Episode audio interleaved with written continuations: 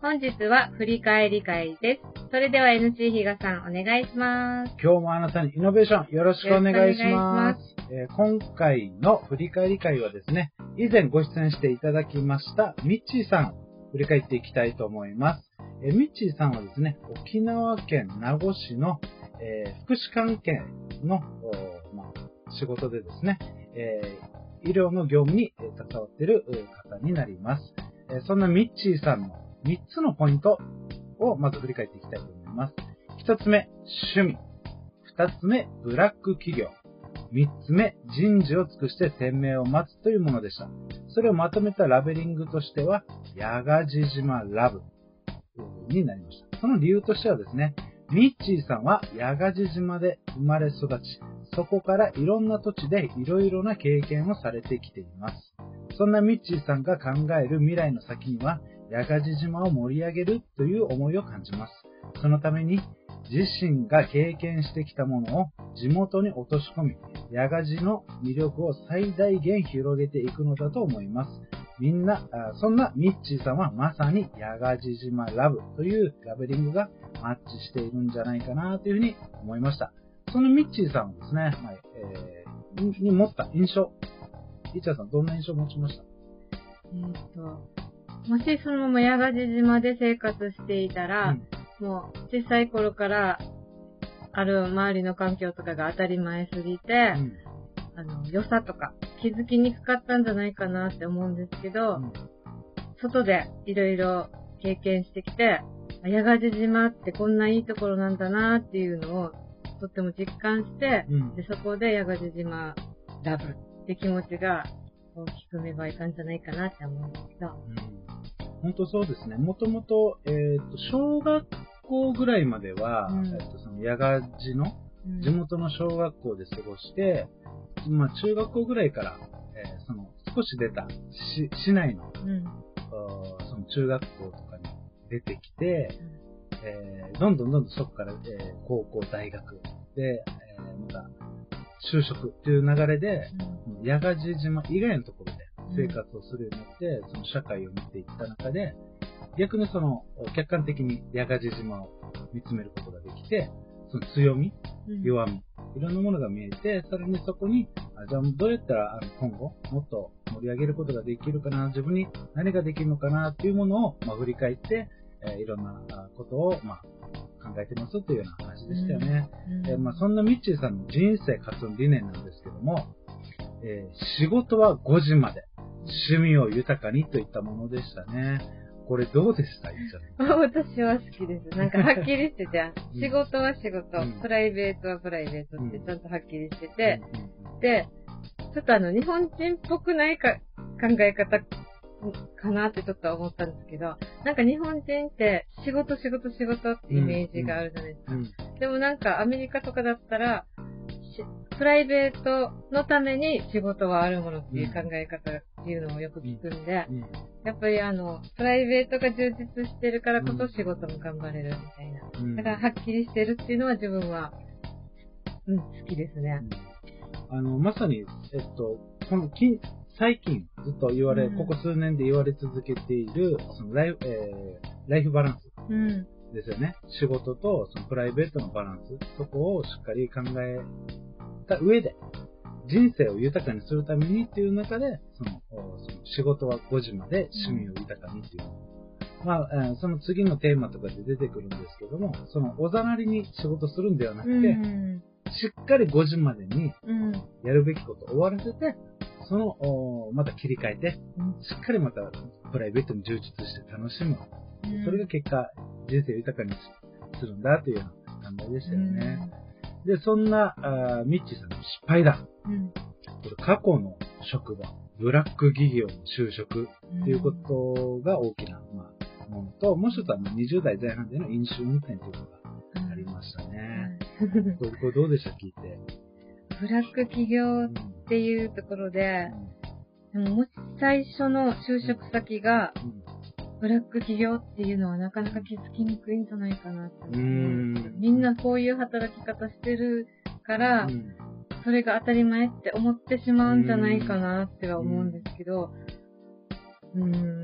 で一生懸命働いてしまうのかなって。そうですよね。うんもう社会経験が乏しい中で、うんその、まあ、親も全然違う仕事をしてることも多い中で、うん働いた先が正解がわからない中で、うんこんなに激しうん。い働き方するんですか、うん。で、その中で身も心も削っていったっていうお話でしたよね。うん。で、さらにその、おまあ、やってしまった飲酒運転で、えーまあ、これは、あもちろんね、えーその、社会的な、えーいわゆる罰金とか、そういうのももちろんちゃんとあれしてるんですけども、まあ、そこから、あのーもうやってしまったことで、また自分を見つめ直して、えーという流れになってましたよね。うんまあ、そういったところが結局学び、ターニングポイントになってたってことで、あのーブラック企業に勤めたからこそ、さっきの理念、ちゃんと仕事を5時に終わらせてっていうところの部分に、まあ、行き着いてるっていうところですよね。なので、ここにもしかしたらブラック企業っていうところの経験がなければ、うん今のその理念には多分行き着かなかったんだろうなというふうに思いますよね。で、そんなミッチーさんの現在の活動ですね。えーまあ、会社の関連会社2社でまあ事務職。えー一つは介護関係。もう一つは清掃代行業。で、もう一つはプライベートの活動ですね。釣り、ゴルフなどの趣味を行い、エンジョイしてますってことだったんですけども、これはどうでした？あ、羨ましかったです。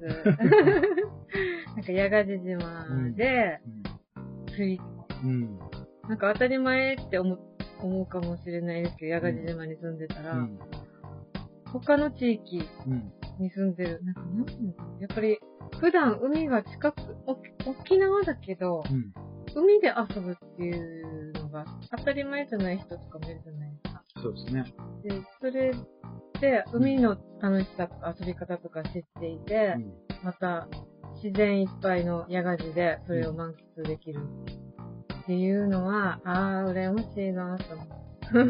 本当に、あの、この、まあ、一つは二つの事務を兼任してるということと、うんもう一つこの介護関係のものも、決して経験がない中で、まあ、えーそこでも立ち向かっていってると。うん。だから、最初に言ったように、この5時で終わらすっていうことをおざなりにしてるんじゃなくて、未経験でもしっかり、えーどうやったらできるんだろうっていうのを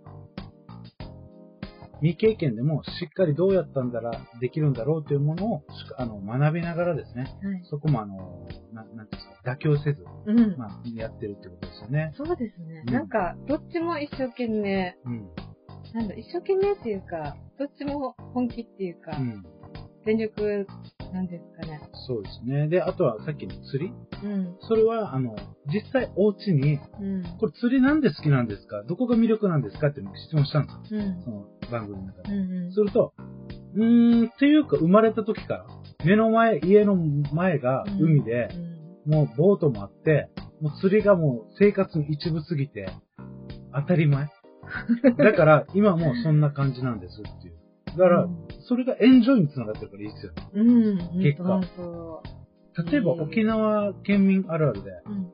中高、高校ぐらいまで泳いでたのに、う私もそうですけど、うんうん。もう大人になったら泳がないみたいな。あ当たり前すぎて、もうどんどん一番近い海から離れていくパターンあるじゃないですか。あ。ああ。はい。ミッチーさんの場合、それはないわけですよね。だからすごいいいなと思いました。うん。で、最後の見据える未来なんですけども、うんえー30歳までにまあ起業、えー、八ヶ地島の地域を生かしたことですね。それで起業すると。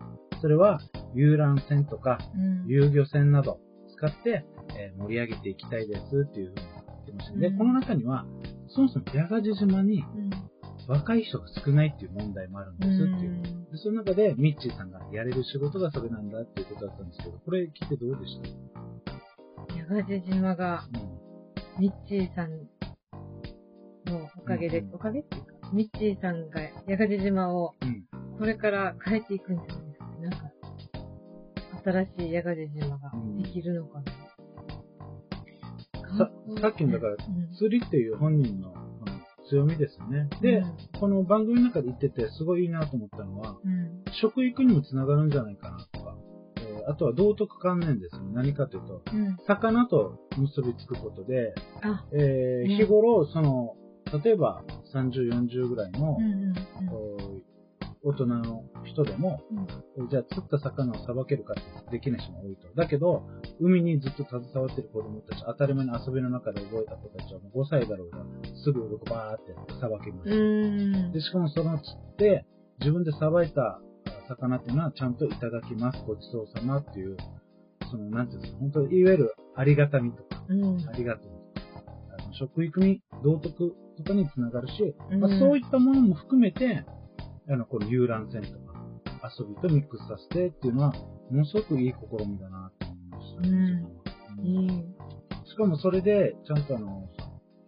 仕事を生み出して、また、まあ、少なからずまた若い人がその海に携わりながら、さらにまたあの、矢賀島に人が集まってくると、さらに盛り上がるのかな、というふうになりますよね。うん、だからなんか、えー、例えば引きこもりの、うん、私の息子、娘が、みたいな人が、うん、あじゃあ自然、自然に携わると、もしかしたら、あの、いいかもと思って、ちょっと連れてきて、あの、一週間ぐらいちょっと、あの、ミッチーさん使ってくれませんかみたいな感じで、もしかしたらですよ、それでなんかリ、リセットっていう言い方があれですかもしれないですけど、もしかしたらなんかちょっとね、あの、前に進めるかもしれないし、まあそういったいろんな可能性含んでるんじゃないかなと思いましたね。